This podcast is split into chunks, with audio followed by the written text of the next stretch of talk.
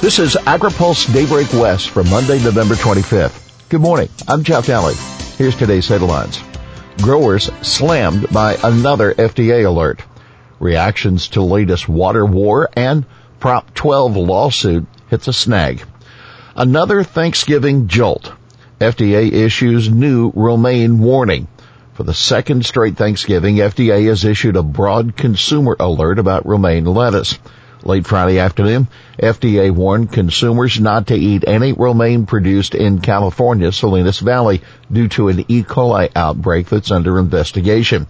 Almost exactly one year ago, FDA issued an even broader alert warning consumers not to eat any romaine.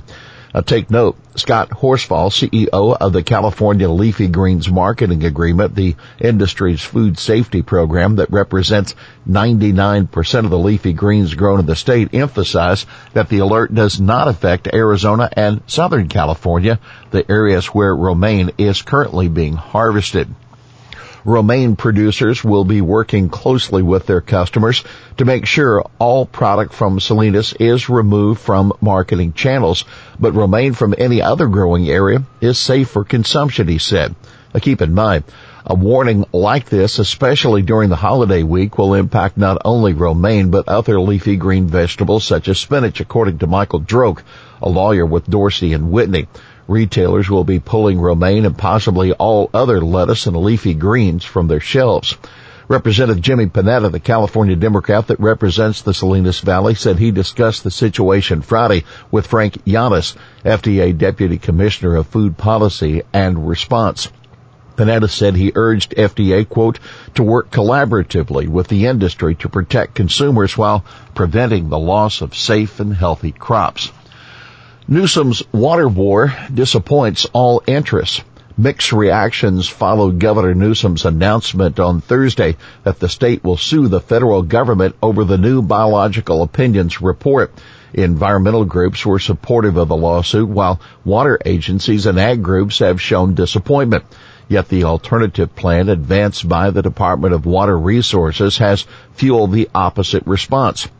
A coalition of Central Valley water agencies contended that DWR collaborated with federal agencies in crafting the biological opinions and had numerous opportunities, quote, to pinpoint any deficiencies they believe existed.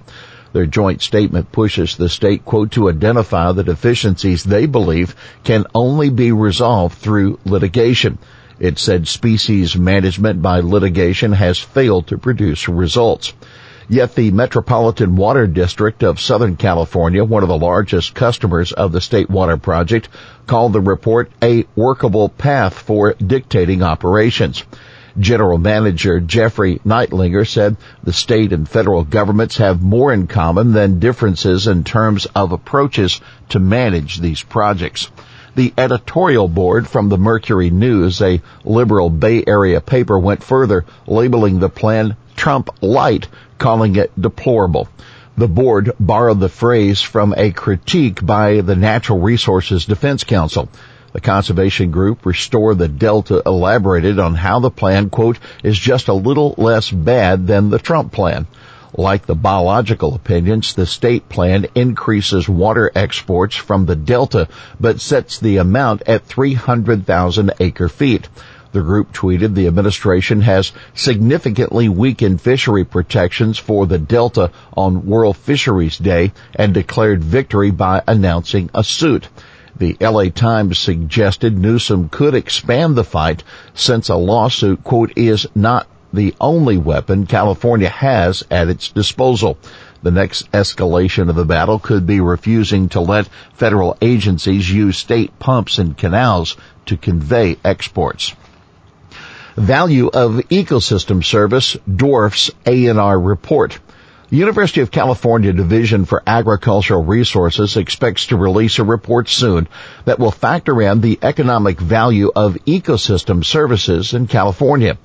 ANR released a report earlier this month valuing the state's working landscape at $333 billion with agriculture contributing $263 billion. That placed working lands as the sixth largest section in the state. With ANR's report on ecosystem services, working lands could beat out finance as the fifth largest sector, according to ANR Vice President Glenda Humiston in an interview. ANR is leading a task force from the California Economic Summit. They're currently securing funding, support, and data sets to launch an open source mapping tool for ecosystem services. The next step would be a pilot test in four areas of the state. The new insights should help to spread awareness about the ecosystem services. When we didn't have that quantified, it's hard to make investment to make sure those ecosystem services are maintained, according to Humiston. Judge rejects preliminary injunction on animal confinement law. A federal court on Friday struck down a request by the North American Meat Institute for a preliminary injunction against the Proposition 12 law. The state will still phase in the new confinement limits beginning on January 1. The lawsuit is also pushing for a permanent injunction on Prop 12 and is challenging the constitutionality of the law. The Humane Society's Jonathan Lovvorn called the lawsuit a frivolous and desperate attempt by industry, quote, notorious for its cruelty to animals. NAMI's lawsuit argues Prop 12 violates the Constitution's protections for interstate commerce. Hong Kong emerges as possible factor in talks. The unrest in Hong Kong and a bill passed by Congress with overwhelming support to curb human rights abuses there have surfaced as issues in President Donald Trump's bid to close a phase one trade deal with China. In an interview with Fox and Friends on Friday, Trump called the Hong Kong unrest, quote, a complicating factor in the trade negotiations. Trump would not say whether he would sign the Hong Kong Human Rights and Democracy Act.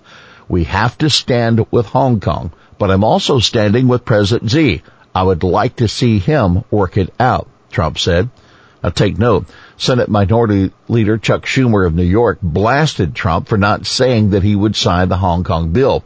For a guy who promised to be tough on China, President Trump's reliable deference to President Xi is all the more bewildering. Being tough on China when it comes to human rights will also help us win the battle on trade. GAO, pay attention to climate. A new report from the Government Accountability Office says recent costly weather disasters, quote, illustrate the need to plan for climate change risks and invest in climate resilience and recommends the federal government target high risk areas such as agriculture for spending. GAO expressed some frustration with past inaction on the recommendations, saying, quote, although we have made 17 recommendations that address improving federal climate change strategic planning, as of August 2019, no action had been taken toward implementing 14 of those recommendations, one dating back to 2003, according to the report. Here's today's He Said It. It was three weeks of fun that editor Dan Flynn announcing Food Safety News would be dropping its warning that the FDA and CDC are quote not to be trusted after Friday's notice of an outbreak. Well, here's a note to our Daybreak West fans. We won't be publishing on Thursday and Friday. That's so our team can celebrate Thanksgiving with their families.